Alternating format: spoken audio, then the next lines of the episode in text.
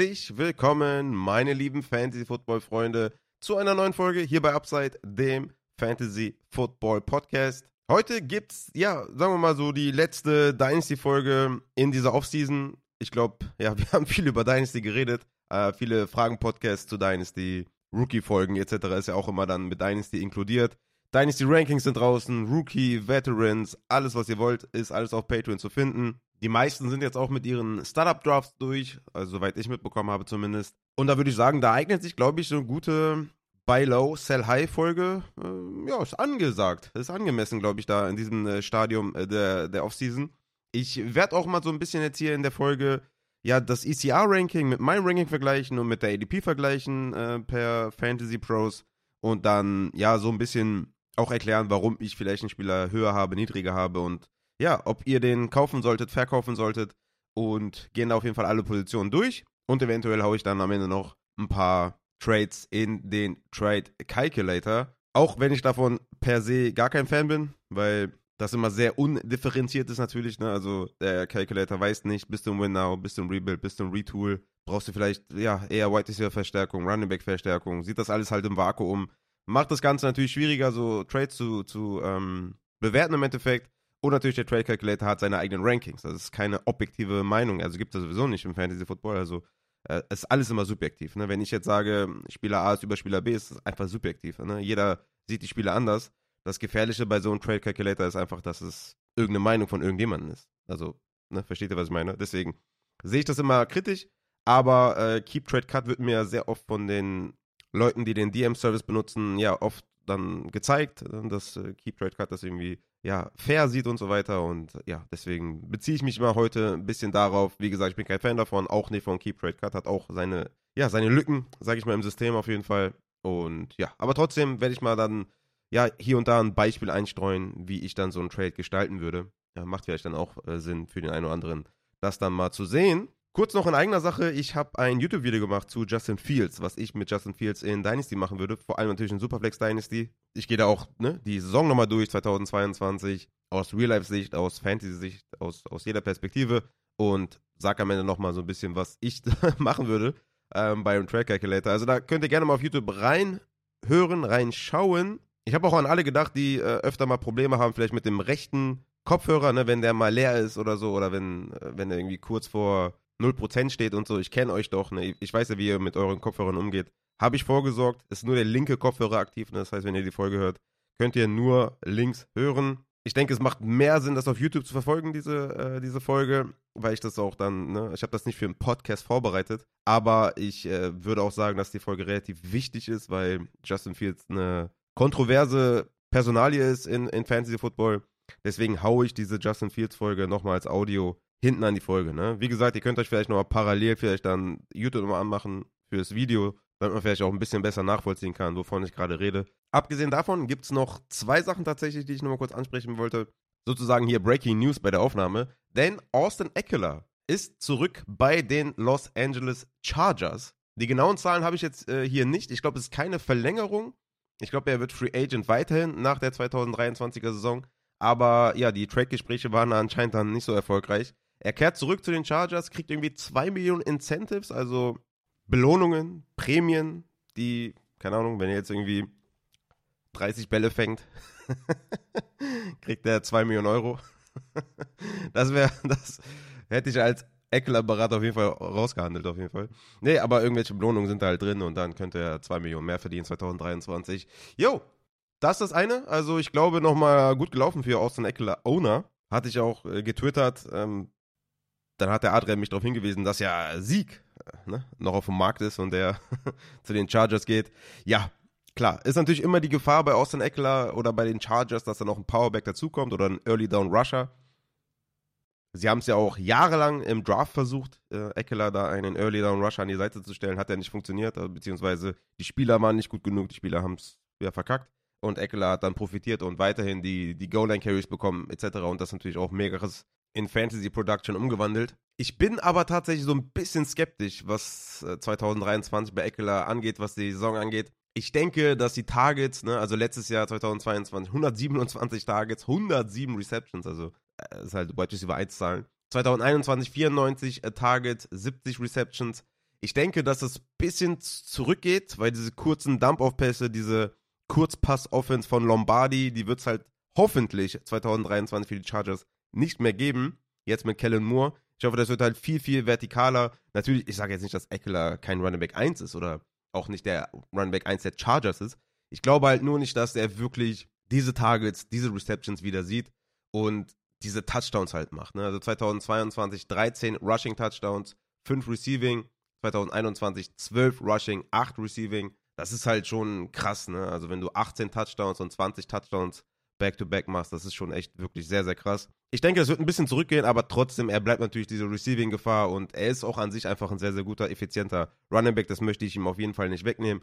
Aber mm, ja, wie gesagt, ich denke nicht, dass Austin Eckler so für mich irgendwie in dieser Top 10 Overall Range ist. Werde nochmal in mich gehen, redraft-wise, aber ich äh, würde zum einen erstmal abwarten, ob die Chargers noch irgendwas machen auf der Running Back Position und zum anderen glaube ich, dass das System mit Kellen Moore als Offensive Coordinator weniger Dump-Off-Pässe für Eckler bedeuten könnten. Das zu Eckler. Kommen wir noch zu einer anderen Sache und das sind die OTAs in der NFL. Sind jetzt angelaufen, die Teams sind im Training und das bedeutet natürlich Shit Talk auf den sozialen Netzwerken, wohin man schaut. Ja, ein Basic Catch in der Endzone wird verkauft als boah, Josh Allen zu Dalton Kincaid. Wow. Meistens sogar ohne, ohne Coverage oder sowas. Wenn Coverage, dann gegen den 800. Defensive Back des, eigenes, des eigenen Teams. Ein kompletter Billow-Run, ohne gegnerischen Kontakt, ohne, also meistens auch ohne O-Line und D-Line. Einfach gegen irgendeine Stange. Wird verkauft als, oh mein Gott, ist der elusive. Also von daher, lasst euch davon bitte nicht blenden. Ja, das wird, das wird hoch und runter gehen auf den sozialen Netzwerken aber lasst euch davon nicht blenden. Wir sind hier sehr, sehr früh noch in der Vorbereitung. Das ist alles ohne Kontakt. Also lassen wir mal die, was das angeht, die Kirche im Dorf und äh, den Hype-Train. Dann vielleicht irgendwann im Training Camp oder in der Preseason, keine Ahnung. Aber jetzt ist äh, viel zu früh auf jeden Fall.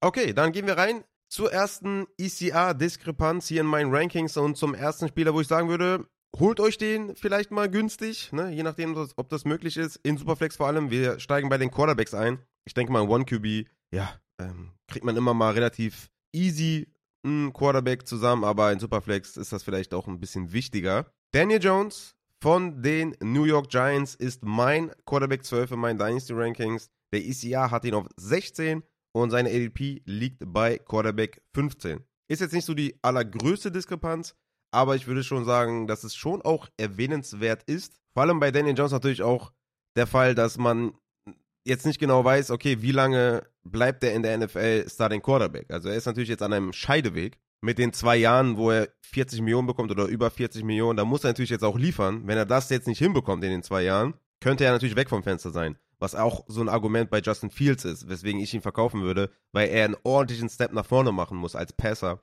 damit er in der NFL überleben kann. Ich habe auch ähm, bei Twitter eine Umfrage gestartet, was ihr glaubt, oder beziehungsweise was 304 Leute hier geglaubt haben, wer länger Starting Quarterback in der NFL bleibt. Und haben 60% für Fields gestimmt und 40% für Daniel Jones. Und ja, ich wollte so ein bisschen überprüfen, ob ich da so ein bisschen biased bin. Weil wenn ich jetzt raten würde oder meine Einschätzung geben würde, würde ich sagen, dass Daniel Jones länger Starting Quarterback in der NFL bleibt, weil ich einfach denke, dass er der viel, viel bessere Passer ist. Und er ist natürlich bei weitem auch kein Elite-Passer oder sowas, aber er ist einfach der bessere Passer, stand jetzt. Natürlich kann Justin Fields einen Step nach vorne machen, das habe ich auch alles im Video erklärt. Er hat eine bessere O-Line, er hat bessere Receiver. Das sind natürlich Punkte, die, ja, äh, ne, also das muss man erwähnen, wenn man über einen Spieler redet, oh, der letztes Jahr schlecht war im Passing, muss man dann natürlich sagen, dass die Situation bei Justin Fields sich auch stark verändert hat und besser geworden ist. Bei Danny Jones muss man aber auch sagen, dass die Situation sich verbessert hat. Ja, also er, hatte letztes Jahr wenig Receiver-Hilfe, viele waren verletzt, ne? Wanda Robinson hat nicht viele Spiele gemacht. Shepard hat nicht viele Spiele gemacht. Es war im Endeffekt, äh, ja, Hodgins war quasi so die Nummer 1 äh, Anspielstation im Endeffekt. Jetzt haben die Giants Jalen Hyatt gedraftet, einen Speedster, und Darren Waller, ein Matchup-Tight End, verpflichtet in der Offseason. Barkley gehalten, mehrere Slot-Wide Receiver geholt, wie Paris Campbell, Jameson Crowder. Wie gesagt, Wanda Robinson ist ja immer noch da. Fantasy-wise war Daniel Jones letztes Jahr auch echt gut, ja. Points per Game, Quarterback 10, 18,4 Fantasy-Punkte pro Spiel, 15 Passing Touchdowns, 7 Rushing Touchdowns, 7 Punkte pro Spiel nur durch sein Rushing. Das ist echt respektabel, das ist sehr, sehr gut. Und eine Sache, die mich positiv stimmt, dass er eine längere Karriere noch hinlegt, Daniel Jones, ist halt, dass er einen klaren Step nach vorne gemacht hat. Natürlich, die Umstände im Coaching-Staff sind bei Daniel Jones natürlich sehr, sehr wichtig. Ne? Er hat da sehr, sehr gute Leute, Head Coach, Dable, das ganze Team schemt natürlich um Daniel Jones herum, um die O-Line herum, die jetzt auch nicht so richtig gut ist, ja, also below average würde ich sagen. Aber Daniel Jones, wenn man sich mal die Zahlen hier anguckt bei Running Backs Don't Matter, Expected Points Added plus Completion Percentage over Expected, Quarterback 12 2022 gewesen. Adjusted EPA per Play, Quarterback 11. EPA per Play, Quarterback 11. Success Rate, Quarterback 10. Expected Completion Percentage, Quarterback 7. Completion Percentage over Expected, Quarterback 6. Also, er hat auf jeden Fall einen großen Schritt nach vorne gemacht. Also, ich persönlich als Giants-Fan würde immer noch sagen, dass mir das nicht reicht, um ihm da so viel Geld zu geben. Aber er hat, wenn wir jetzt Justin Fields als Vergleich nehmen, halt einen Vorteil. Er hat gezeigt, dass er sich steigern kann. Er hat bessere Receiver um sich herum. Also, die Receiver-Gruppe an sich ist natürlich jetzt auch fit. Plus Waller, plus Hyatt, plus das Vertrauen auch, ne, im gewissen Maße, dass er jetzt auch ähm, relativ viel Geld verdient, plus Coaching-Staff, denke ich einfach, dass Daniel Jones ein sehr, sehr guter Buy-Low-Kandidat ist. Ich äh, finde, er ist ein Top 12 Quarterback, Redraft-wise und auch Dynasty-wise, weil irgendwann in Dynasty natürlich auch dieser massive Teardrop kommt, ne, an irgendeinem gewissen Punkt. Und er bringt das Rushing mit. Er hat sich im Passing verbessert und ich würde tatsächlich auch schon hier wieder Justin Fields so als Trade Sell High Kandidat listen und würde gucken, dass ich dafür Daniel Jones einfach bekomme, weil ich glaube wirklich, dass Daniel Jones eine längere Karriere haben wird in der NFL. Könnte mir natürlich irgendwann auf die Füße fallen. Aber wenn ich hier bei Keep Trade Card einfach mal eingehen würde, Justin Fields gegen Daniel Jones, dann könnte ich sowas wie einen Traylon Burks, Jerry Judy, Jahan Dodson auf die Seite von Daniel Jones dazu tun und dann wäre der Trade immer noch even. Also ich halte das für einen sehr, sehr guten Deal, wenn man Justin Fields tradet gegen Daniel Jones und sowas wie Jahan Dodson, Traylon Burks. Also es ist sogar, ich würde sogar sagen, das ist ein kompletter Abziehmodus. Also aus meiner Sicht würde ich sagen, der Daniel Jones bekommt, müsste da mindestens noch einen Second drauflegen, ne? weil du kriegst ja quasi einen sehr, sehr talentierten Wide Receiver in Burks oder Dodson einfach for free dazu. Äh, musst ein kleines äh, Teardrop hinnehmen, also für mich ja nicht mal. Aber das wäre so eine Range, die ich auf jeden Fall mal anvisieren würde. Und in dem Falle würde ich dann Danny Jones auf jeden Fall kaufen. Kommen wir zum nächsten Quarterback. Und das ist Derek Carr. Ne? Derek Carr, neu bei den New Orleans Saints, ist mein Quarterback 18 ECR hat ihn auf 24 und die ADP ist sogar bei Quarterback 28. Derek Carr ja letztes Jahr noch bei den Las Vegas Raiders, war da Quarterback 19 in Points per Game mit 15,5 Punkten, 24 Passing Touchdowns, bringt halt leider kein Rushing mit, ne, das wissen wir halt von Derek Carr. Aber ich glaube, dass er in eine komfortable Situation kommt bei den New Orleans Saints mit Juwan Johnson, mit Michael Thomas, mit Chris Olave, mit Camara aus dem Receiving, und ich würde einfach sagen, dass Derek Carr für mich eigentlich ein, ja, nicht der optimale Quarterback 2 ist, aber zumindest mal ein sehr, sehr guter Quarterback 3 in Superflex Dynasty Ligen ist. Spielt dieses Jahr natürlich auch in der Division ne, mit den Tampa Bay Buccaneers, Carolina Panthers und Atlanta Falcons. Ja, wo man mit Sicherheit auch in Scoring Opportunities kommt. Also von daher Derek Carr für mich etwas undervalued. Vor allem auch, wenn ich mir seine ADP anschaue, kann ich das überhaupt gar nicht nachvollziehen. 28 finde ich schon echt mega, mega weit hinten. Und da würde ich einfach mal anklopfen, was man da bezahlen muss weil er meiner Meinung nach einfach ein bisschen undervalued ist, weil die Saison letztes Jahr halt, ja, war halt nicht berauschend, ne? Aber ich denke, da ist viel Upside drin, wenn Michael Thomas halbwegs fit ist. Chris Olave hatte eine brutale Rookie-Season. Und wenn ich hier bei Keep Trade Cut mal gucke, Derek Carr gegen den 1.012 in Superflex ist hier fast even, also ausgeglichen. Von daher würde ich sagen, Derek Carr gegen den Late First, wo man in Superflex natürlich noch, ne, klar, die Titans bekommt zum Beispiel, oder ein A-Chain, wenn man den irgendwie spannend findet. Josh Downs, so diese Richtung kriegt man da ja noch an 1.12. Ja, ist das, glaube ich, ein guter Trade. Ja? Also vor allem, wenn man da vielleicht noch einen dritten Quarterback braucht oder was in Superflex, den kriegst du ja quasi an 1.12 nicht mehr. Von daher würde ich Derek Carr für den Late First 2023 oder, ne, klar, wenn man irgendwie schon gedraftet hat, dann vielleicht für einen Late First 2024 auf jeden Fall, ja, mal abgeben und mir Derek Carr für den Preis holen. Kommen wir noch zu zwei Quarterbacks, wo ich sage, verkauft sie, solange es noch geht, bevor man nichts mehr bekommt. Und auch wieder zwei Quarterbacks, wo ich sage, boah, als ob die eine lange NFL-Karriere haben, schwierig. Zum einen ist es Kenny Pickett von den Pittsburgh Steelers. Ich habe ihn in meinen Dynasty Rankings auf 28. Der ECR sieht ihn bei 21 und die ADP bei 22. Auch hier können wir nochmal kurz bei Running Backs Don't Matter mal schauen, wie so die Stats waren 2022. Da war ja ein EPA und CPOE auf 22, Adjusted EPA per Play auf Quarterback 23, EPA per Play auf 23, Success Rate auf 22, Expected Completion Percentage auf 26 und Completion Percentage over Expected auf 12 sogar. Okay. Ähm, aber ne, im Großen und Ganzen eine schlechte ja, Season von Kenny Pickett, auch Fantasy-wise vor allem. Hat 13 Spiele gemacht, 12,1 Punkte pro Spiel, knapp über 2000 Yards und nur 6 Passing-Touchdowns erzielt. Drei Rushing, muss man dazu sagen. Er hatte ja so einen kleinen, einen kleinen Lauf, wo er viele Rushing-Touchdowns erzielt hat. Aber 6 Passing-Touchdowns bei 13 Spielen ist schon verdammt wenig. Da sieht man auch schon so ein bisschen, wow, okay, das war jetzt irgendwie keine gute Saison. Er hatte 40 Danger Plays. Zeigt mir Player Profiler, das ist die zweitschlechteste Leistung aller Quarterbacks. Interceptable Passes auf Platz 2 mit 40. Also, ja, es war insgesamt eine sehr, sehr schlechte Saison von Kenny Pickett. Und auch da bin ich sehr, sehr skeptisch, was seine physischen Tools angeht, ob er lange in der NFL überleben kann. Und ich würde da echt versuchen, noch das Maximum rauszuholen bei Kenny Pickett. Mir wird jetzt hier bei Keep Trade Cards sowas wie DJ Moore, Terry McLaurin oder Brandon Ayuk vorgeschlagen. Und das würde ich halt all day long natürlich, also hundertprozentig tun. Äh, gar keine Frage für mich. Also das äh, ist ein Geschenk. Ich würde sogar noch ein äh, Wide Receiver Tier drunter gehen und sowas wie Jahan Dodson oder so auch gerne mitnehmen. Pickens vielleicht, so die Richtung. Pickens und ein Second, irgendwie sowas. Also Kenny Pickett auf jeden Fall versuchen, Superflex zu verkaufen.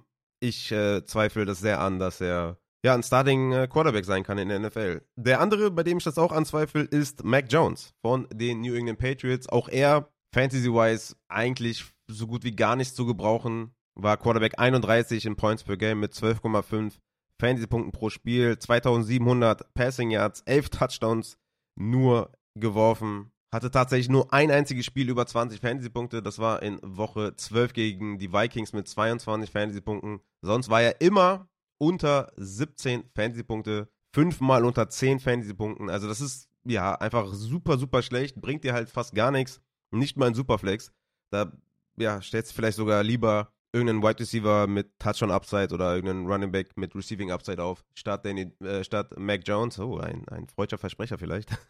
Auch bei Mac Jones äh, schauen wir uns nochmal die äh, Advanced äh, Zahlen an. Hier Adjusted EPA per Play auf Quarterback 27, EPA per Play auf 26, Expected Completion Percentage, CPOE auf 20 und so weiter und so fort. Also, ne, brauche ich euch, glaube ich, gar nicht so viel zu sagen.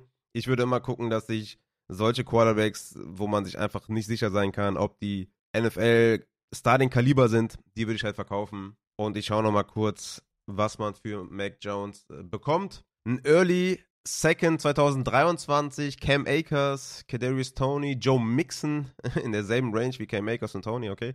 Aber ja, ich würde auch sagen, ein Second, ein Early Second 23, denke ich mal, ein fairer Value tatsächlich. Also, wenn ich da vielleicht nochmal so eine gute Tight End Range bekomme, ne, je nachdem wie die fallen, Kincaid und Mayer, vielleicht ein Superflex, Hätten Hooker, hm, würde ich sogar vielleicht eins zu eins machen, obwohl der natürlich auch, ne, hat auch seine Bedenken. Aber so diese Range plus nochmal ein bisschen was obendrauf. Also ich denke mal, Kadarius Tony und Hendon Hooker, das wäre vielleicht so ein Deal, den ich machen würde, ähm, um Mac Jones abzugeben. Ne? So diese Range. Aber genug Superflex geredet. Ich denke mal, ja, ne, ich wollte auf jeden Fall mal Superflex auch abdecken. Habe ich ja damit getan, ne? Holt euch Danny Jones günstig, Derek Carr günstig und verkauft mehr Kenny Pickett und Mac Jones. Ansonsten gibt es keine krassen Diskrepanzen auf Quarterback, zumindest äh, im Vergleich zum ECR. Und ähm, ja, würde dann zu den Runningbacks kommen. Da gab es auf jeden Fall auch einige Abweichungen. Und die erste Abweichung ist Javonte Williams. Ich habe Javonte Williams auf der 5 in meinem Dynasty Ranking. Der ECR hat ihn auf 15. Und die ADP von Javonte Williams in Half PPR ist Running Back 16. Klar, er kommt jetzt ne, von einer schweren Verletzung hoffentlich wieder zurück. Wir haben das ja mit der Matze durchgekaut, wie es bei Javonte aussieht. Ne, wir peilen ja eher so Woche 5, Woche 6 wieder an, dass er wieder spielen kann. Vielleicht kommt er auch früher zurück, man weiß es ja nicht. Ne? Hat ja auch eine relativ schwere Verletzung gehabt. Ihr habt das wahrscheinlich mit Matze auch alles mitbekommen. Aber ich würde auch sagen, dass die 2021er Saison sollte man jetzt nicht äh, komplett einfach vergessen und sagen, die, die gab es nicht. Ja? Er war ein super, super effizienter Running Back 2021 bei den Denver Broncos. Da gibt es ja mehrere Zahlen, die das bestätigen. Ne? Juke Rate zum Beispiel, Running Back 8. Evaded Tackles, Running Back 6. Yards created, Running Back 6. Yards created per Touch, Running Back 7. Und das alles halt irgendwie als 50-50 Part-Time Running Back. Und ich traue ihm hundertprozentig zu, dass er ein Workhorse sein kann in der NFL. Und ne, die, die Broncos haben viel in der O-Line getan, ne?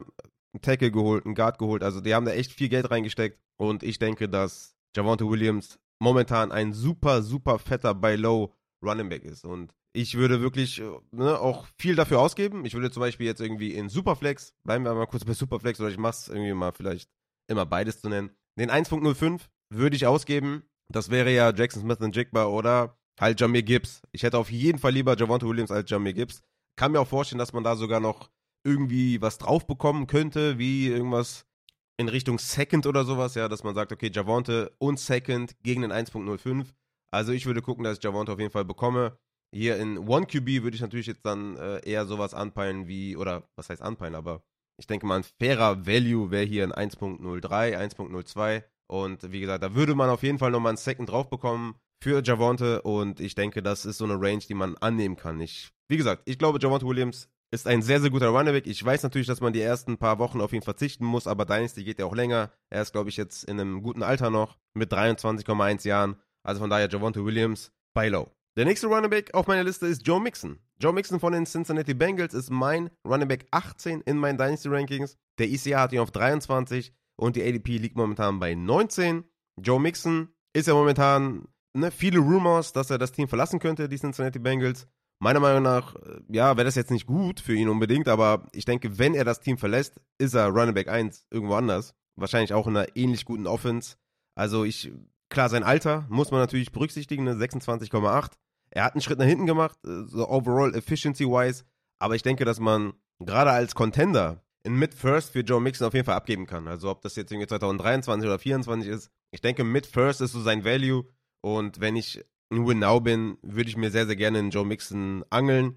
Ich denke mal, letztes Jahr hätte man den 1.01 bezahlen müssen oder 1.02. Ich denke, wenn man jetzt irgendwie sowas wie 1.07, 1.08 anbietet, denke ich mal, geht der Deal schon fast durch.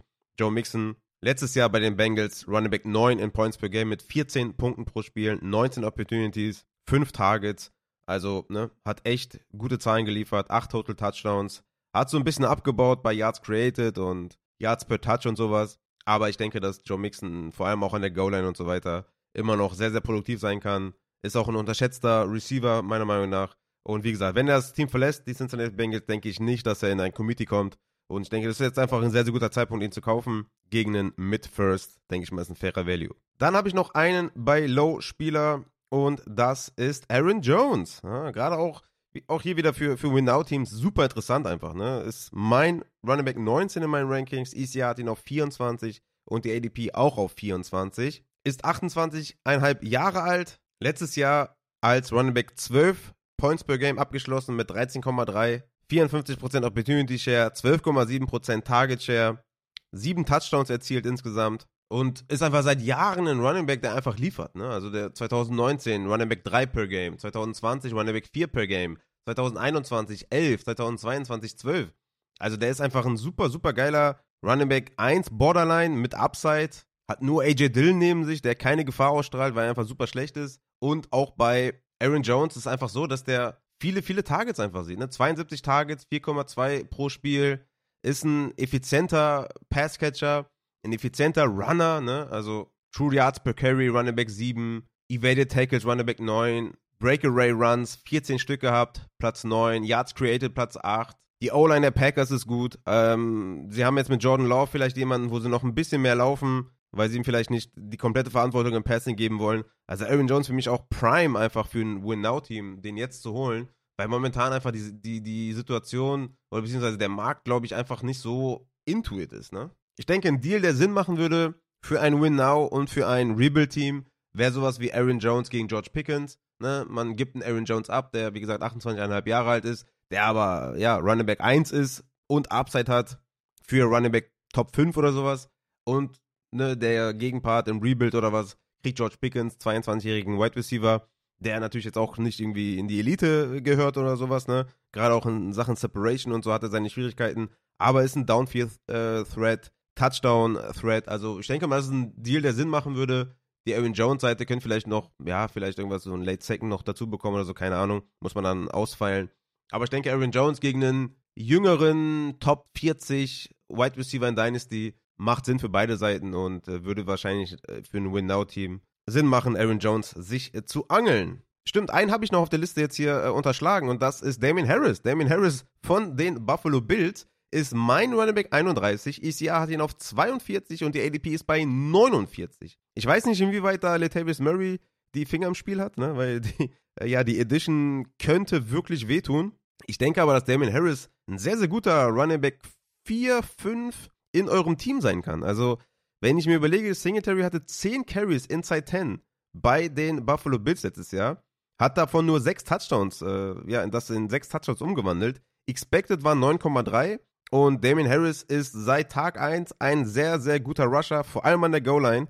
Und ich glaube einfach, dass Damien Harris wirklich das Potenzial hat, ja, so ein Top 24, Top 20 Running Back zu sein. Und er hat ja 2021 bei den New England Patriots gezeigt, dass er Touchdowns laufen kann. Er hat da 15 Rushing Touchdowns erzielt, war Running Back 8 2021 und ja, er hat natürlich immer wieder Blessuren, fällt immer wieder aus, hat noch nie eine ganze Saison gespielt und so weiter. Aber ich glaube, dass der einfach, ja, wie gesagt, euer ein guter Running Back 5 sein kann in eurem Team. Vielleicht sogar Running Back 4, je nachdem, wie top-heavy ihr seid. Ne? Wenn ihr, keine Ahnung, McCaffrey und Bijan habt, dann könnte der vielleicht auch euer Running Back 4 sein oder so.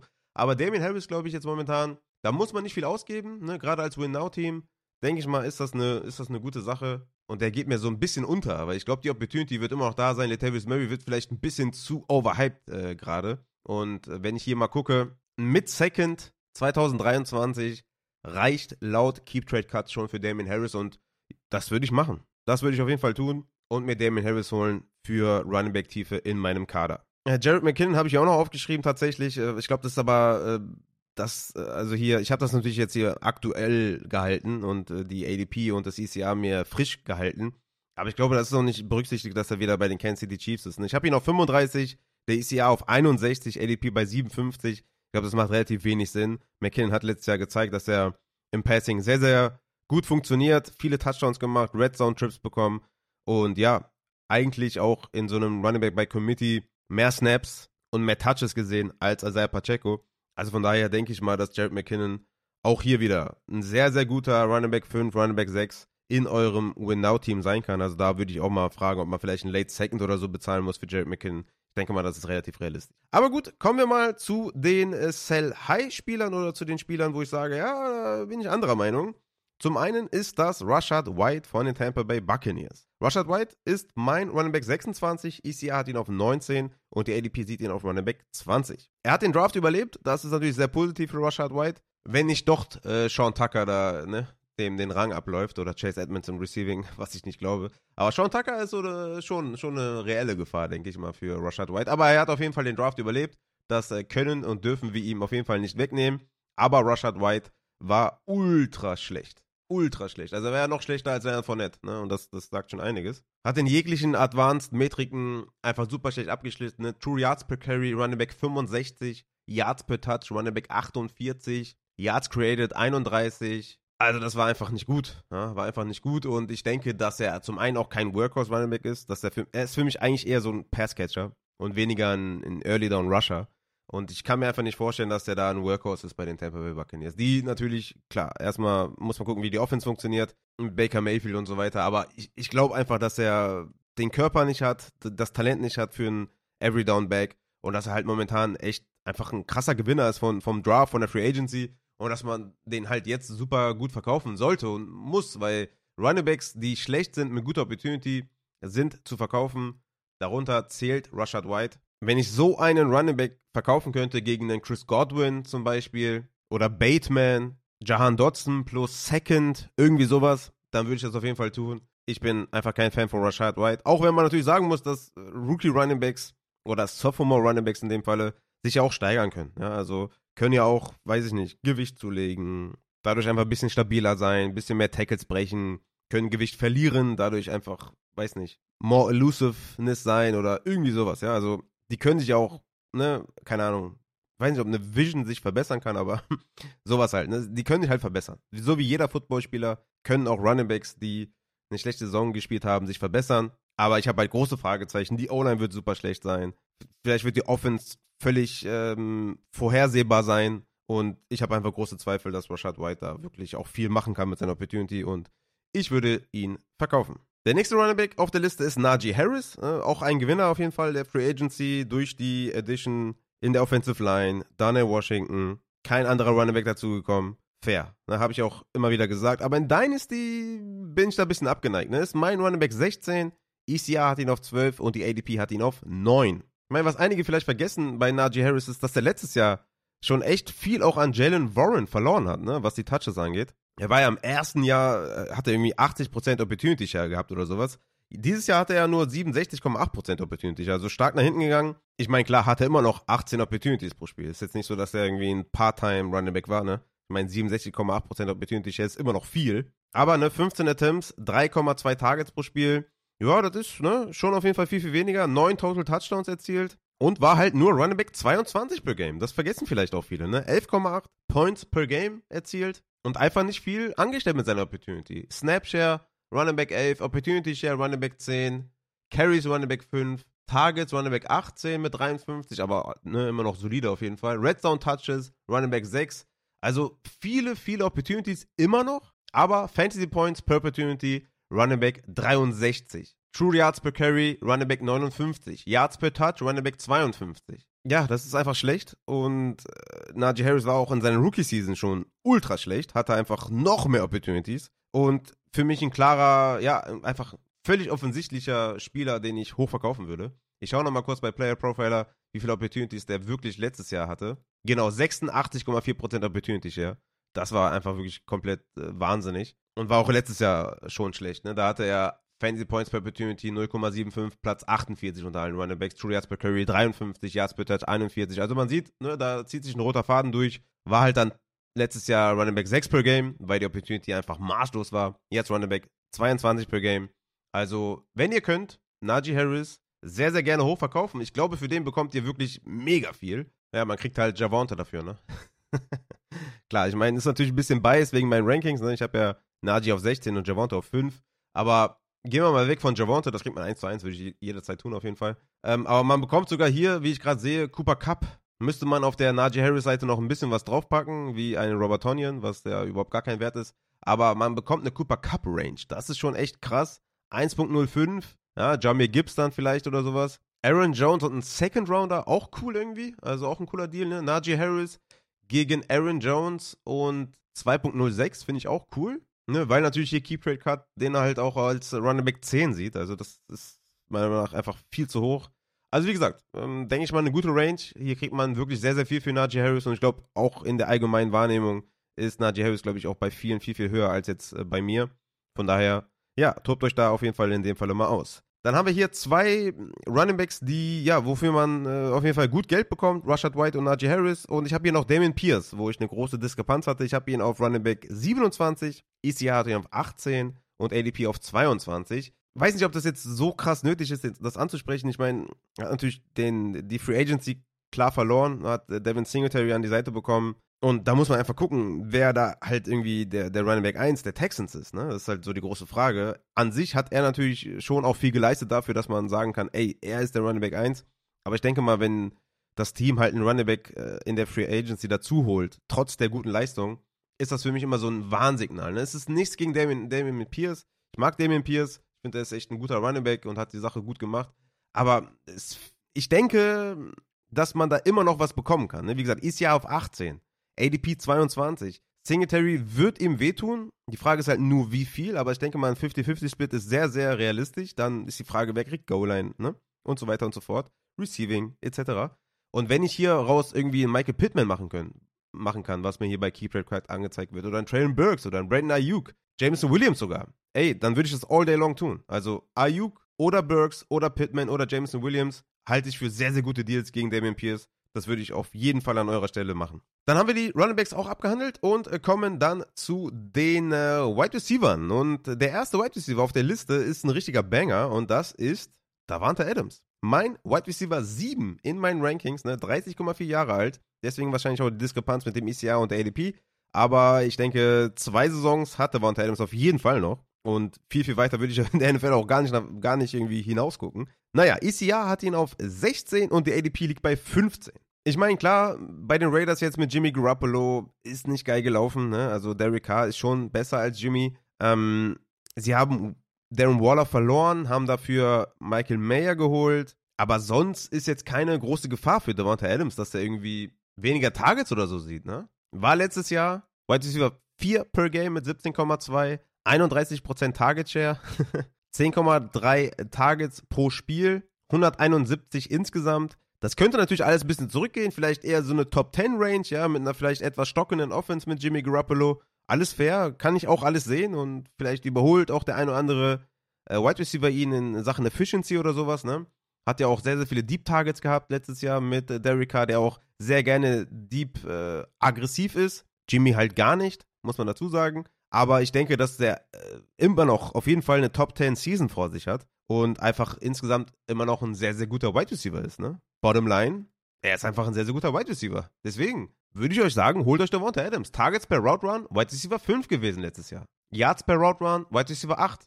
Wide Receiver EPA, Wide Receiver 6. Also ich denke, ich denke, da ist äh, immer noch einiges im Tank bei Devonta Adams und ich glaube, zu viele Leute gucken einfach auf das Alter und sind abgeschreckt, aber ich denke, dass Devonta Adams noch viel im Tank hat und immer noch mit zu den besten Wide Receivers dieser NFL gehört. Auch hier bei Keep Trade Cut ein Mid First. Reicht schon, um Devonta Adams zu bekommen. Ich habe jetzt mal 1.07 eingegeben. Ist fast even. Also so um die, um die Range, ne? Vielleicht noch ein Second drauf oder sowas. Äh, und dann habt ihr Devonta Adams, denke ich mal, ist ein ja, sehr, sehr guter Deal für ein Win-Now-Team auf jeden Fall. Devonta Adams. Holt euch Devonta Adams. Der nächste Spieler auf meiner Liste ist Michael Pittman von den Indianapolis Colts. Mein Wide Receiver 15. ECR hat ihn auf 21 und die ADP hat ihn auf 20. War letztes Jahr Rollercoaster-Jahr für Pittman, ne, mit dem Quarterback-Play, Matt Ryan, Sam Ehlinger und so weiter und so fort, war ja alles richtig kotig. Als Wide Receiver 31 abgeschlossen in Points per Game mit 10,4. Ne, war natürlich jetzt nicht so gut. Ähm, kriegt jetzt aber halt Anthony Richardson dazu, äh, Shane äh, Steichen dazu. Ich denke einfach, dass die Offense viel, viel besser sein wird. Und ich, ich denke einfach, dass Pittman ein guter Wide Receiver ist. 25 Jahre alt, keine wirkliche Target-Konkurrenz, ne? Also von daher, natürlich, Josh Downs, Pierce und so sind natürlich da. Also ich will das jetzt nicht kleinreden, aber ich denke, dass er ein Wide Receiver 1 eines NFL-Teams sein kann und dass Anthony Richardson viel, viel Upside mitbringt. Und gerade für ein Rebuild-Team oder Retool-Team ist Michael Pittman einfach eine, ja, eine super, super gute Sache. Und wenn ich jetzt hier bei Keep Trade Cut mal 1.10 eingebe, dann ist das fast even. Und ich denke mal, dass man als Retool, Rebuilder viel, viel besser damit fährt, wenn man sich Michael Pittman holt, als jetzt irgendwie 1.10 ein Dart Throw wirft. Und deswegen, Michael Pittman für mich auf jeden Fall auch ein super geiler Buy-Low-Spieler.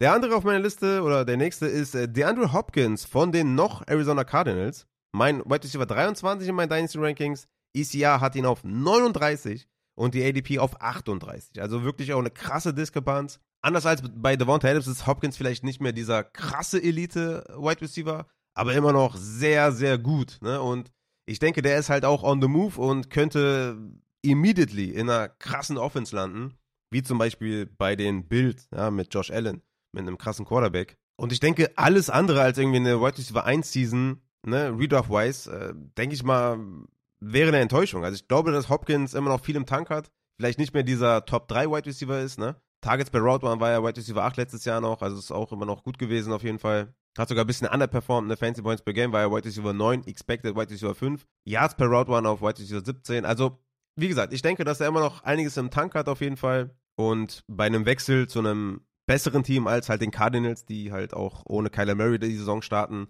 könnte das echt einen Boost geben. Und man, klar wettet man da jetzt so ein bisschen darauf, dass er halt auch in eine gute, gute Situation kommt, mit guten Umständen, mit gutem Quarterback-Play. Aber ich würde das auf jeden Fall mal versuchen anzuvisieren. Und ja, wenn ich hier solche gucke, auch hier wieder late first, early second, plus noch was drauf für Hopkins. Sehr, sehr gute Idee, glaube ich, und äh, versucht es umzusetzen. Mein nächster Wide Receiver ist Deontay Johnson. Hatte ich ja schon in meinem Deep Dive auf Patreon, ne? Checkt das mal gerne ab. Wide Receiver 24 in meinen Dynasty Rankings. 34 hat das ECA und 34 auch laut ADP. Er hat null Touchdowns erzielt. Mehr muss ich, glaube ich, gar nicht mehr sagen. Da ist eine Regression zu erwarten. Und ja, holt euch Deontay Johnson.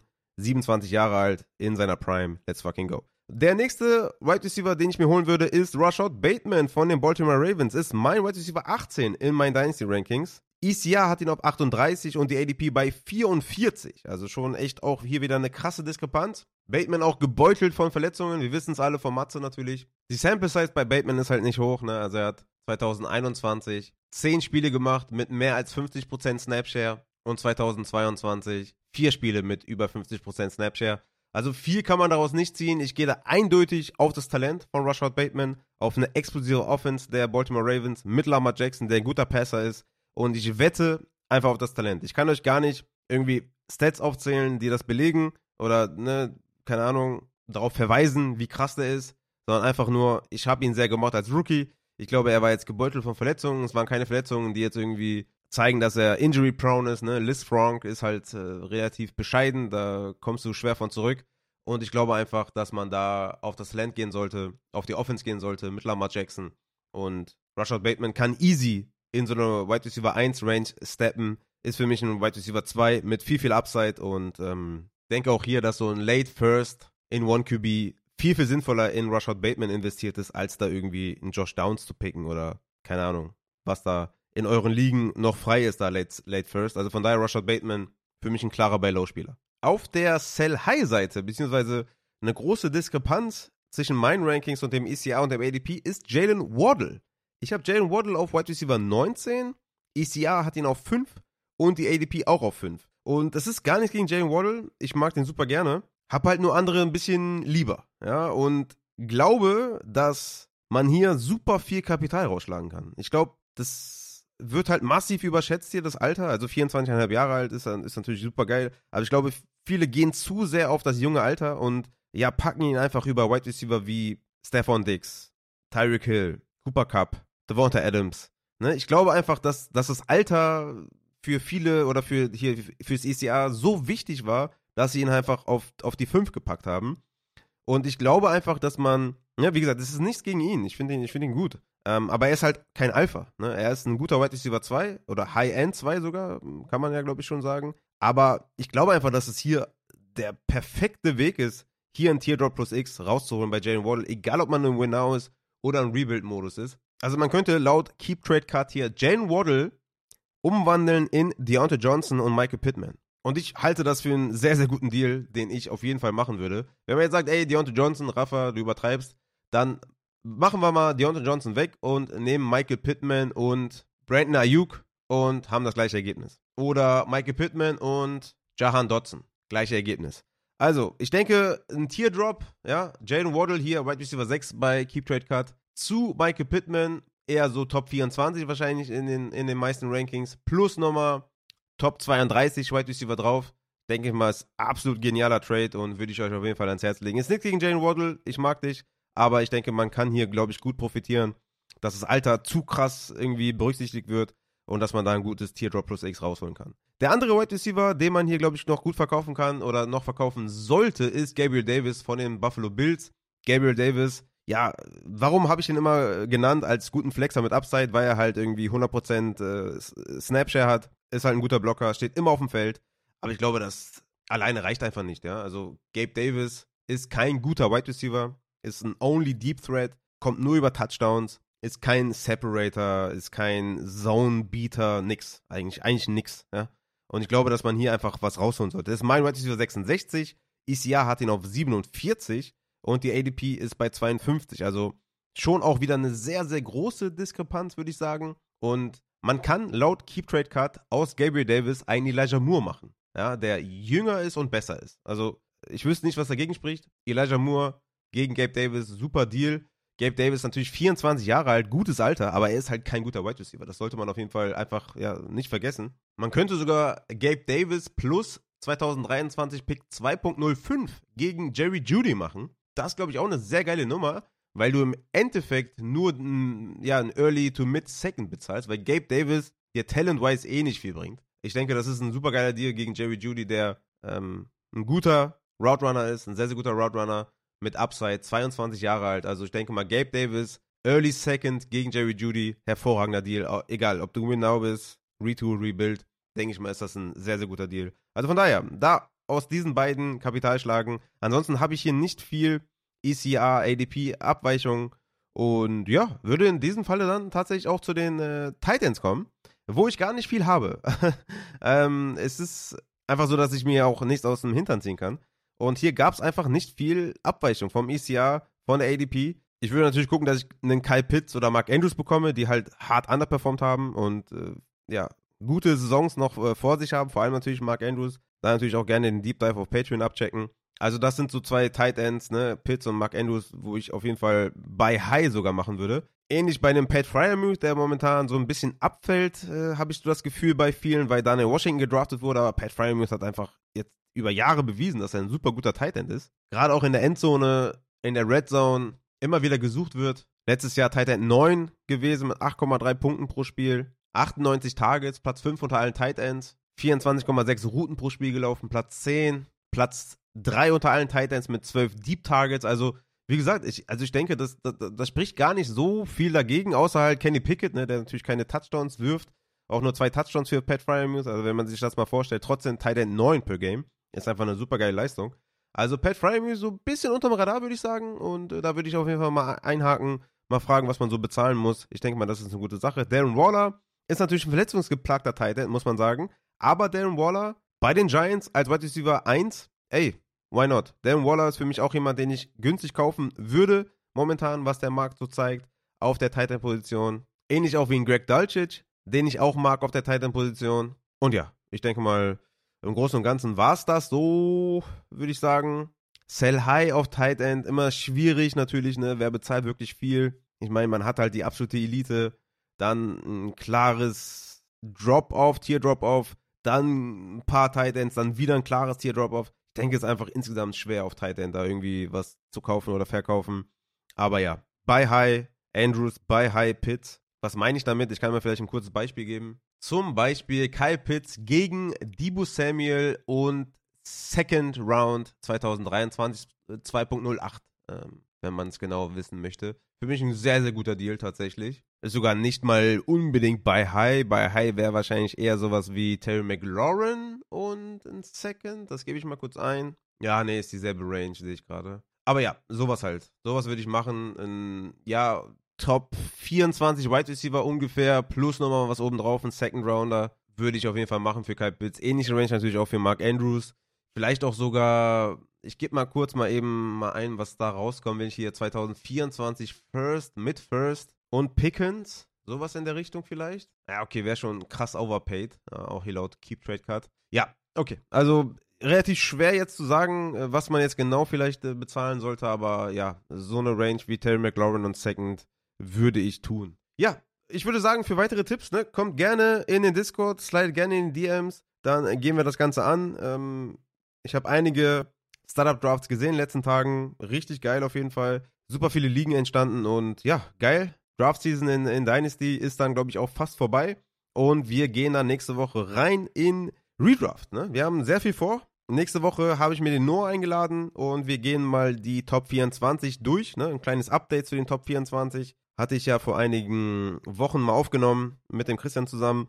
Jetzt kommt der Noah dazu. Sehr, sehr geil auf jeden Fall. Ich freue mich sehr. Und dann gehen wir rein in den nächsten Wochen in die Contract Year Players, in Year 2 Running Backs, Year 3 Wide Receiver. Dann nochmal eine ADP Collision, was Redraft angeht. Ich hau die Redraft Rankings natürlich auch raus jetzt in den nächsten Tagen, weil einige mich darauf angesprochen haben, haben gesagt, ey, wenn du die Redraft Rankings fertig hast, dann hau raus. Wir draften schon, wir draften Best Ball, wir draften Early äh, Season Ligen, irgendwie, keine Ahnung, Early Birds Season, Summer Leagues und sowas.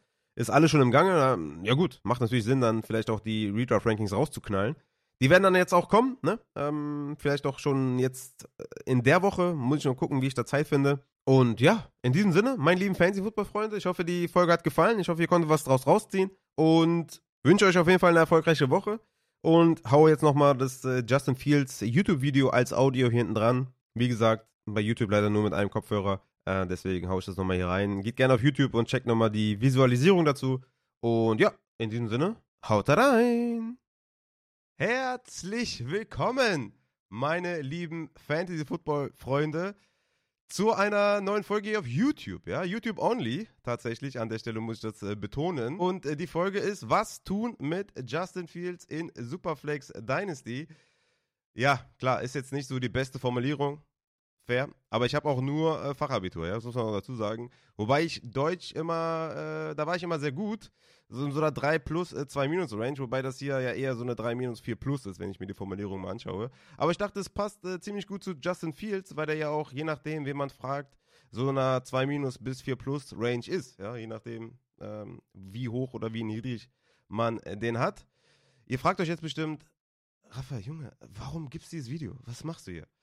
Also, zum einen finde ich natürlich, Justin Fields ist einfach mega interessant und über den sollte man vielleicht mal gesprochen haben oder mal Advices geben, was man mit ihm tun könnte. Zum zweiten will ich natürlich mehr YouTube-Content machen, bin aber für die kommende Buy Low, Sell High Abweichung meiner Rankings mit dem ECA, keine Ahnung, wie ich die Folge nennen soll, äh, nicht hier, äh, wo ich jetzt gerade bin und wo ich jetzt gerade aufnehme und ich habe keinen Bock, meine Cam mitzunehmen und alles andere mitzunehmen. Das wird eher so eine sporadische Aufnahme.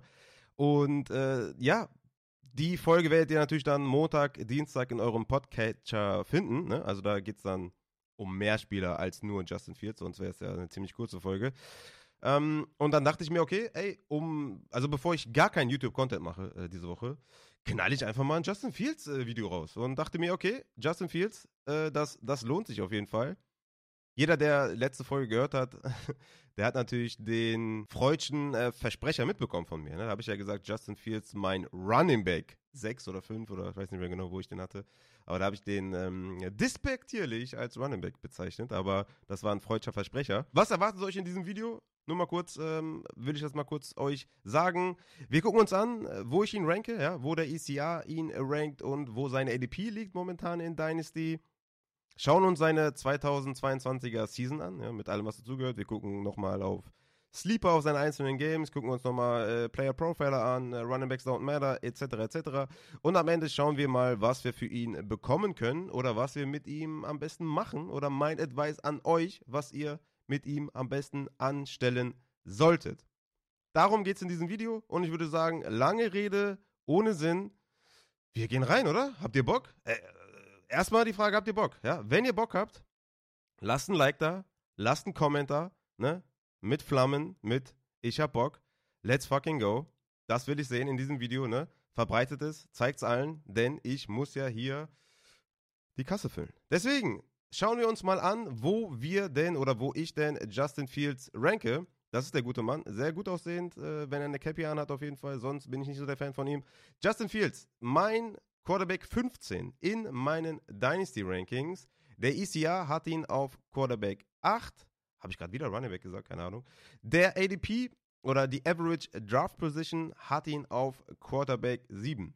Da seht ihr schon, für mich natürlich an der Stelle jetzt äh, quasi der Advice an euch, sell high, weil ich habe ihn ja deutlich unter dem ECR und deutlich unter dem äh, ADP, wo er momentan geht.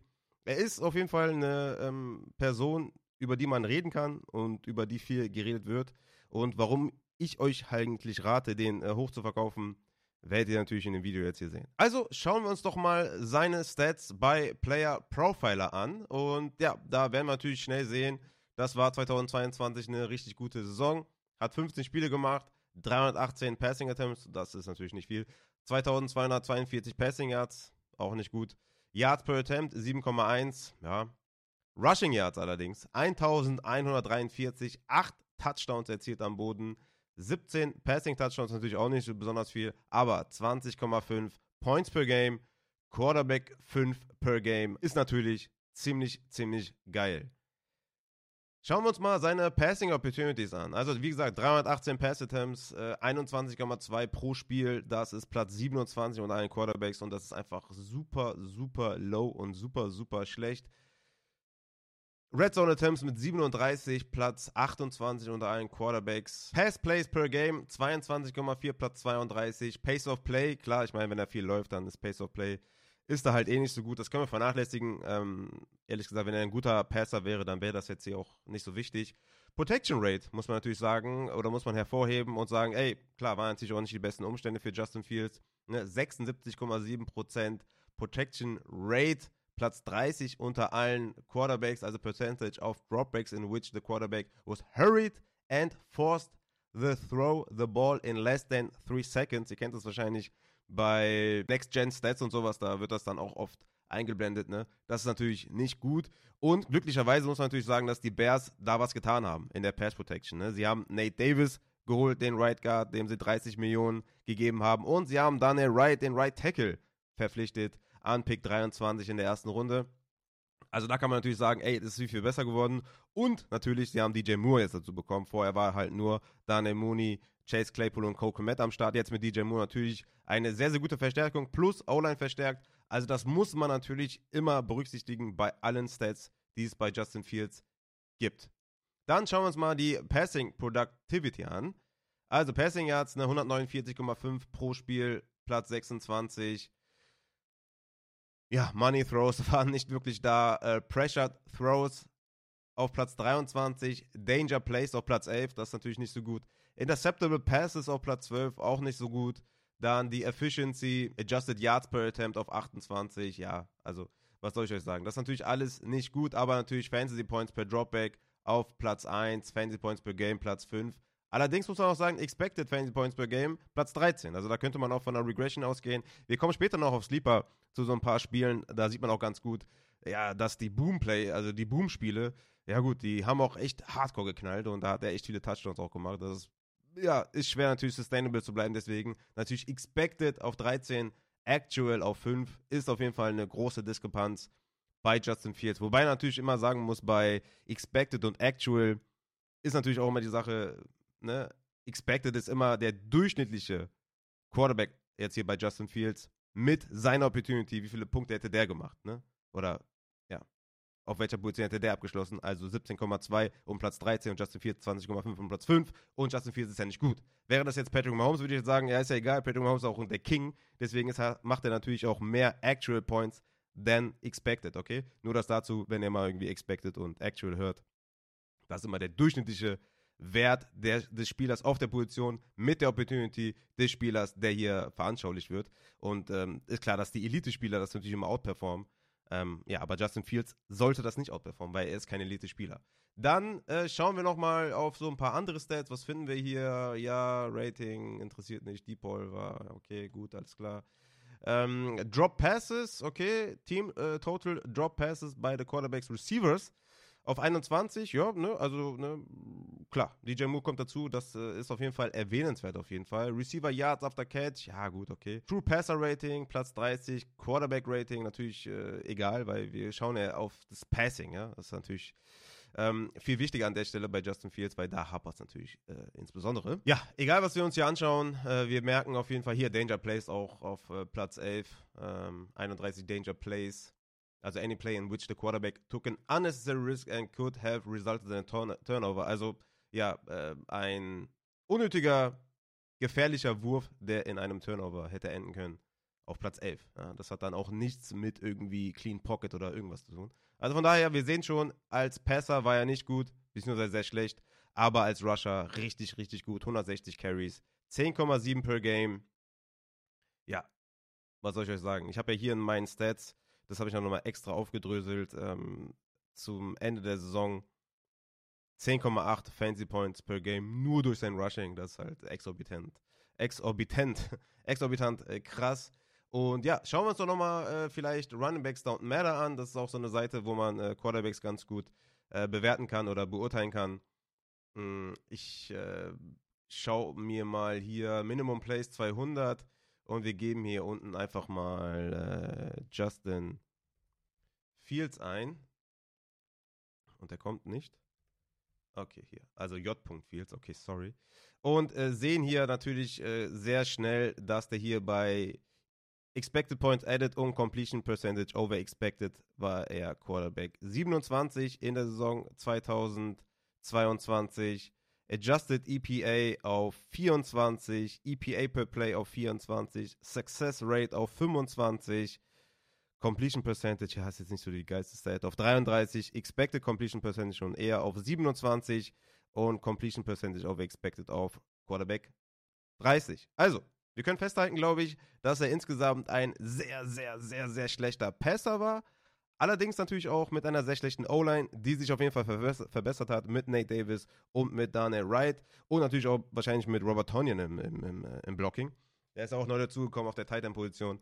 Also, ne, man muss ihn auch ein bisschen zugutehalten, dass jetzt auch ein DJ Moore da ist. Da werden jetzt natürlich einige irgendwie wahrscheinlich den guten Josh Allen so als Beispiel nehmen und sagen, ja, Stefan Dix und so ist auch dazugekommen. Auf einmal war der richtig krass. Ja, gut, äh, ich würde sagen, tatsächlich an der Stelle once in a lifetime. Also, das passiert nicht oft, ja, dass ein Quarterback ähm, so einen krassen Turnaround hinlegt wie ein Josh Allen.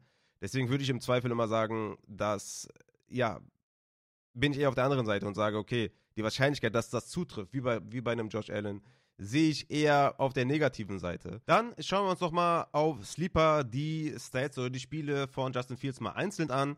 Ich werde jetzt hier nicht jedes Spiel durchgehen, weil das ist auch dann irgendwie albern, aber ne, man kann schon dann irgendwann sagen, dass, die, dass Justin Fields angefangen hat, mehr zu laufen und dann natürlich die Productivity extrem in Höhe gegangen ist. Und ne, wie gesagt, bei Justin Fields ist es vor allem in den Wochen, wo er krass performt hat, kann man davon ausgehen, dass es nicht sustainable ist. Er hat einfach richtig krasse Wochen gehabt. Wir haben es bei den Expected Points gesehen, dass das nicht sustainable sein kann für 2023, auch wenn er, wie ich eben schon erwähnt habe, natürlich O-Line-Verstärkung bekommen hat und natürlich Receiver-Verstärkung bekommen hat. Trotzdem, ne, Dynasty ist natürlich auch immer eine Sache, die über mehrere Jahre gehen sollte. Und ich halte es für sehr, sehr wahrscheinlich, dass Justin Fields 2024 eventuell kein Starting Quarterback mehr sein kann. Und dann, ja, äh, schaut ihr natürlich mega in die Röhre, wenn das euer Anker ist in Superflex oder wenn das euer Quarterback 2 ist und ihr den jetzt irgendwie einkauft oder was auch immer. Deswegen sage ich halt, sell high. Schauen wir uns mal die Spiele hier an.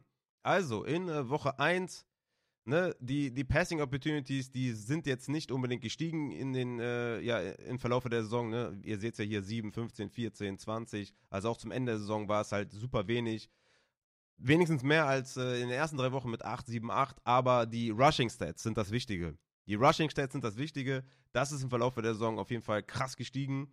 Und da hat er auch die Punkte gemacht. Ne? In den ersten Wochen 28 Rushing Yard, 20 Rushing Yard, 47, 52, 47. Und dann gab es so einen leichten Turnaround in Woche 6. In Woche 6 hat er auf, auf einmal angefangen, viel mehr zu laufen und auch viel mehr Touchdowns zu machen. Ne? Ihr seht hier, bis Woche 6 ein Rushing Touchdown und dann ab Woche 7 Touchdown, Touchdown, Touchdown, zwei Touchdowns, Touchdown, Touchdown. 88 Rushing Yards, 82 Rushing Yards, 60, 178, 147, 85, 71, 95, 132. Also da hat er wirklich die krassen äh, Rushing Stats aufgelegt. Und schauen wir uns vor allem mal diese drei Wochen an. Woche 8 gegen Dallas, Woche 9 gegen Miami und Woche 10 gegen Detroit. 26 Fantasy-Punkte, 42 Fantasy-Punkte und 38 Fantasy-Punkte. Das ist mit Abstand mehr oder exorbitant mehr, vor allem natürlich in Woche 9 und 10, als er in den anderen Wochen gemacht hat. Ja? 16 Punkte, 10, 22, 20 ist ja völlig in Ordnung. Ne? 20 Punkte sind 20 Punkte. Aber 38 und 42 sind so krass. Und warum sind die krass? Weil hier hat er zwei Passing-Touchdowns gegen Dallas, drei gegen Miami und zwei Passing-Touchdowns gegen Detroit, ja. Plus dann noch zwei Rushing, ein Rushing und ein Rushing. Also das hat er nicht annähernd in anderen Spielen äh, gezeigt, ja. Also er hat das nochmal gematcht hier in Woche 15 mit zwei Passing-Touchdowns, aber ansonsten hat er nie mehr als zwei Passing-Touchdowns gemacht. Gegen Miami war es ein absoluter Outlier mit 123 Passing-Yards und drei Passing-Touchdowns. Das äh, siehst du auf jeden Fall nicht oft. Das hat er krass overperformed. Plus dann nochmal 178 Rushing Yards dazu. Also ihr seht, die Boom-Plays oder die Boom-Spiele waren richtig, richtig krass. Aber das kann nicht sustainable sein. Und das, denke ich, äh, sollte man auf jeden Fall mal gehört haben, dass der hier übertrieben overperformed hat in diesen drei Wochen. Und in den anderen Wochen war er okay. Also ne, mit 20 Punkten kann man auf jeden Fall arbeiten oder mit 19, mit 17. Alles gut, alles fein. Aber da hat er so massiv outperformed. Gerade im Passing und ihr seht ja hier die Passing Numbers, ne? Also das ist, habt ihr eben bei Player Profile ja schon gesehen. Das ist einfach super schlecht. Er hat einmal über 250 Yards geworfen gegen Green Bay, die auch super angeschlagen waren dann irgendwann im Verlauf der Saison. Also das overall, wie gesagt, bin ich der Meinung, die Expected und die Actual Points sollten einem schon ein Alarmsignal geben. Ne? Das haben wir eben bei Player Pro Profiler ja gesehen. Und das ist für mich einfach ein klarer Hinweis dafür. Justin Fields, selbst mit besseren Spielern um sich herum, gerade in der O-Line und auch mit DJ Moore, das, das wird ihm helfen, ey, ne, keine Frage. Das sollte man auch nicht außer Acht lassen. Aber wir sollten ihn nicht behandeln wie ein Top 10 Quarterback. ja, in, in, in NFL-Kreisen, äh, okay? Natürlich ist natürlich Fantasy und NFL immer zwei verschiedene Sachen und das Rushing ist halt super wichtig, aber wenn du nur Rushing, rushen kannst, wenn du nur laufen kannst, dann bist du halt auch irgendwann weg vom Fenster, ja, dann, also dann, so, dann kannst du nicht überleben, dann wirst du früher oder später äh, ersetzt werden und 2024, wenn er 2023 so eine Saison hinlegt wie hier, ja, wenn er das hier macht, dann, dann glaube ich, ist er weg vom Fenster. Ich glaube, dann ist er kein Starting Quarterback mehr. Er kann sich entwickeln, vielleicht zu einem Top 20 Quarterback oder so. Dann ist aber auch trotzdem die Frage, wollen Franchises einen Top 20 Quarterback? Er muss sich steigern. Und selbst wenn er sich steigert, okay? Selbst wenn er sich steigert, kriegt er ja, oder zumindest mit meinem Advice, den ich euch gleich, gleich, äh, gleich gebe in den, in den ähm, Red Calculator, mh, mm, dann kriegt ihr ja immer was zurück. Ja? Also, ich, ich sollte ihn auch nicht verkaufen für, äh, für Derek Carr oder so. Das ist, macht natürlich keinen Sinn. Ja? Aber ich würde euch mal hier jetzt zeigen, was ich mit Justin Fields machen würde. Und dazu würde ich mal gerne einmal kurz zu Keep Trade Cut gehen. Warum äh, Keep Trade Cut? Wird mir oft äh, in den DMs gezeigt, hier, guck mal, wie, wie siehst du den Trade? Soll ich den machen, soll ich den nicht machen? Und dann gebe ich natürlich meinen Senf dazu. Keep Trade Cut ist für mich auch ein Trade Calculator, der seine Lücken hat, auf jeden Fall. Und ich bin allgemein sowieso kein Fan von Trade-Kalkulatoren. Aber wenn mir das immer angezeigt wird, würde ich einfach mal sagen, ich orientiere mich so ein bisschen an der Community und ähm, ja, nehme das mal hier als Referenz, okay? Und wir sagen, wir wollen jetzt einfach mal Justin Fields verkaufen. So, dann geben wir mal hier Justin Fields ein. Oh, das war natürlich jetzt richtig schlecht. Wir geben hier Justin Fields ein und sehen, äh, dass der hier als Quarterback 8 gelistet wird bei Keep Trade Cut in deren Rankings mit einem Wert von 6810. So, und dann würde ich euch natürlich in Superflex natürlich äh, empfehlen, aus Justin Fields ein Teardrop plus X zu machen. Ne? Habe ich ja eben mal kurz angerissen, was das bedeutet kann ich euch hier auch nochmal veranschaulichen. Also, selbst wenn ihr jetzt im Winnow auch seid, äh, würde ich Justin Fields natürlich äh, versuchen zu verkaufen gegen einen geilen Wert. Ne? Da würde ich jetzt hier vielleicht etwas anderes nehmen als einen Rookie-Pick oder so, aber ich glaube, gerade aus Rebuild-Sicht ist das hier richtig nice, wenn man Justin Fields verkauft, weil gerade wenn ihr im Rebuild seid, sollte das nicht euer Anker sein. Ne? Also, Justin Fields ist kein Anker für ein Rebuild-Team. Und ich schau, ich zeige euch jetzt mal, was ich mit dem machen würde, auch rein im Vakuum. Ne? Kann man natürlich auch auf ein Rebuild-Team oder Retool-Team beziehen, aber rein im Vakuum. Schaut mal. 1.02. Okay? 1.02 in Superflex ist CJ Stroud, Bryce Young oder Anthony Richardson. Wer auch immer das sein sollte, wen auch immer ihr auf 1 habt, den könnt ihr da platzieren. Ich würde natürlich äh, sagen, mir ist relativ egal, ob ich Richardson, Young oder Stroud bekomme und würde hier den 1.04 nehmen. Und äh, laut Keep Trade Cut sind das mal eben ja, fast äh, 500 Punkte weniger oder mehr, je nachdem von welcher Seite man das betrachtet, würde ich natürlich als, äh, ne, als Frechdachs würde ich natürlich hier den 104 mal anschreiben und den mal fragen. Aber gut, wir machen das mal ein bisschen realistischer und sagen, ey, wir wollen auf jeden Fall unseren Quarterback 1, in dem Fall bei mir Anthony Richardson, dann würde ich hier den 1.02 einfach mal drin lassen, okay? So, jetzt zeigt Keep Trade Cut Players to Even Trade also um den Trade auszugleichen. Was ist möglich, um diesen Trade auszugleichen? Weil momentan sehen wir hier 6.810 für Justin Fields, 5.726 für den Pick 1.02. Ich ähm, würde im Vakuum betrachtet sagen, ich hätte lieber Anthony Richardson, aber ne, muss ich dazu sagen, bottom line, hätte ich lieber Anthony Richardson. Aber ich will ja gucken, dass ich den hochverkaufe und nicht irgendwie für gleichwertigen Value verkaufe. So, an der Stelle sehen wir jetzt einfach Players to even trade. 2023 Pick 2.05. Würde ich jetzt sagen, in diesem Falle nicht attraktiv, weil Pick 2.05, was ist das? Äh, das ist Mims, Tillman, A-Chain vielleicht. Das ist mir zu wenig. Also, das, das bringt mir nicht viel. AJ Dillon, äh, nein. Also, ich sage ja immer, ne, Running Backs mit schlechter Opportunity, äh, Running Backs, die schlecht sind mit guter Opportunity, immer verkaufen. Running Backs, die schlecht sind und eine Average Opportunity haben oder Below Average, äh, pass it, auf jeden Fall.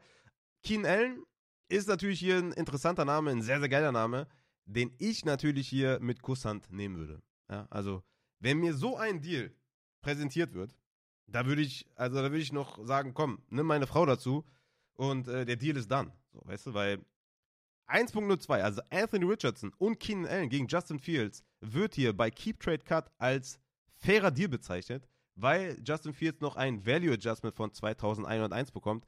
Also das ist sowas wie, weil er halt so gut ist oder weil er halt so ein krasser Quarterback in deren Augen ist, ne, Quarterback 8, kriegt er nochmal ein Value Adjustment. Der Spieler hat ja nochmal einen Elite Boost, ja, also so wird es auf jeden Fall bei Keep Trade Cut so äh, versucht zu vermitteln. Und deswegen gibt es hier nochmal ein Value Adjustment, weil Justin Fields so krass ist. Meiner Meinung nach ist er aber nicht krass. Deswegen würde ich den Deal hier safe 100% machen. Anthony Richardson und Keen Allen gegen Justin Fields ist ein absolut, absolut brachialer Trade. Wenn ihr jetzt sagt, ey, weißt du was, Keen Allen ist mir einfach alt, äh, viel zu alt, 31,1 Jahre alt, kann ich euch natürlich nur sagen, ja, dann trade den halt weiter. Dann mach aus Keen Allen nochmal was Geiles. Du kannst natürlich auch sagen, ich nehme hier Elijah Moore, der mir vorgeschlagen wird, das ist natürlich deutlich jünger. Aber ich hätte, also den würde ich auch machen, den Deal. Ne? Elijah Moore und Anthony Richardson gegen Justin Fields, den würde ich auch machen. Ne? Also, falls ihr jetzt sagt, ey, Keen Allen ist ein Top 20 Wide Receiver und Elijah Moore Top 50, ähm, das würde ich auch tun. Ja? Ähm, natürlich würde ich dann trotzdem Keen Allen bevorzugen, weil aus Keen Allen selber kannst du natürlich viel mehr machen als, als aus Elijah Moore. Ja? Keen Allen kannst du nochmal an ein Win-Now-Team weiterverkaufen. Also das sind so Möglichkeiten, die es gibt. Also hier Okonkwo ähm, würde ich jetzt nicht machen, ist ein aufstrebender Tight End und könnte auch ein Breakout Tight End sein. Aber der muss echt hardcore ausbrechen, ähm, dass sich das lohnt. Das würde ich auf jeden Fall nicht machen. Ich würde hier eher bei Keen Allen und Elijah Moore bleiben. Das sind absolute Money Deals, beide für sich betrachtet Money Deals. Ich würde Keen Allen bevorzugen und den weiterverkaufen an ein Win-Out Team. Aber auch mit Elijah Moore ist das ein richtig geiler Deal und das ist halt Teardrop plus X verkaufen. Ja? Also Justin Fields ich gehe einen Teardrop runter, in dem Fall ist der 1.2, ich sehe es nicht so. Und dann gibt man nochmal ein X dazu mit Elijah Moore. Money Deal. Und aus deiner Sicht habt ihr da euch einen fetten, fetten Vorteil generiert. Das ist das, was ich machen würde. Ich würde Justin Fields verkaufen gegen 1.02 und Elijah Moore. Man kann natürlich immer mal gucken, was bei 1.04 raus, rauskommt. Dann ist es halt wahrscheinlich Bryce Young oder CJ Stroud. Und da kann man sogar noch hier einen ja, Talbot, Richie James. Ja, wen, wen hätte ich lieber? Nehmen wir Richie James, komm. Der hat, ein, äh, der hat coole Haare. Nehmen wir Richie James, ne? Dann hast du noch was oben drauf und dann ist der Deal equal. Also, ne, wie gesagt, mein Advice an euch: verkauft Justin Fields und holt euch damit auf jeden Fall einen Quarterback zurück. Am besten ähm, Rookie Draft oder was, wenn ihr im Rebuild seid und nochmal einen Elijah Moore oder Keen Allen drauf dann habt ihr auf jeden Fall einen massiven Vorteil. Ihr könnt natürlich auch sowas machen wie, wir, schauen mal vielleicht unabhängig jetzt irgendwie von Rookie-Picks, ähm, schauen wir mal, ich muss kurz in mein Ranking gucken, äh, wen ich denn äh, so sehe. Was ist denn mit Kyler Murray? Oh, ich habe jetzt Angst, das zu drücken. Boah. Heftig. Boom, Junge. Also, Deswegen, also ich bin kein Fan von äh, Trade Calculators, aber das ist krass. 6810, Quarterback 8, Justin Fields, Quarterback 13, Kyler Murray mit 5421. Also, sorry, aber das muss man machen. Und man kriegt hier dann nochmal Aaron Rodgers dazu. Okay, jetzt wird es jetzt peinlich. Aber man kriegt äh, von mir aus auch Will Levis dazu. Oder ein 2.01 dazu. Why not? Also das ist ja absolute Money Deals auf jeden Fall. Also wie gesagt, ihr seht, aus Justin Fields kann man super viel machen. Also ich glaube selbst, ja, selbst wenn man Justin Fields geil findet und selbst wenn man sagt, ey, DJ Moore wird ein Gamechanger sein, die O-Line wird krass sein, ey, selbst dann, ganz ehrlich, musst du den Deal machen. Das ist ja absurd. Gehen wir mal, machen wir mal, machen wir mal was anderes noch. Ich finde es gerade super interessant, was man hier für Justin Fields bekommt. Ähm, Pittman und Derek Carr. Ja, also, also ich weiß es nicht. Ähm, frag mal an, was ihr für Justin Fields bekommt. Keep Trade Cut äh, kann man ja hier äh, als Referenz mal zeigen. Wie gesagt, das wird mir sehr oft gezeigt, deswegen beziehe ich mich jetzt hier drauf. Und ja, ihr seht, da ist auf jeden Fall einiges möglich für Justin Fields. Also, das ist ja auch ein Deal, äh, würde ich jederzeit machen. Jederzeit. Die haben ja Pittman auf 25, Derek Carr auf 25. Also, das kann mir keiner erzählen, dass man Derek Carr auf 25 hat und Justin Fields auf 8. Also, das ist einfach so eine krasse Diskrepanz. Und dafür ist Justin Fields einfach als Passer zu schlecht. Ja? Also, deswegen. Wie gesagt, bottom line, was sollt ihr aus dieser Folge mitnehmen? Oder aus diesem Video? Verkauft mir den Justin Fields. Also, in diesem Sinne würde ich sagen, wir hören uns dann äh, Montag oder Dienstag äh, im Podcast, ja. Ähm, Sell High, Buy Low. Ich weiß noch nicht genau, wie ich die Folge nennen soll oder was ich da genau mache, aber ECR-Abweichung mit meinen Dynasty Rankings. Wenn ihr die Dynasty Rankings äh, euch gönnen wollt, dann geht auf patreon.com slash Fantasy werdet ihr da finden. Und das äh, ja, wird dann auch am Montag, Dienstag der letzte Dynasty Podcast. Und dann geht es auf jeden Fall in die Redraft Season. Und dann kommen auch die ersten Redraft Rankings. Ich habe dann auch in zwei Wochen einen Gast, wo ich dann die Top 24 bespreche. Habe ich richtig Bock drauf. Und in diesem Sinne würde ich sagen, meine lieben Fantasy Football Freunde, haut rein!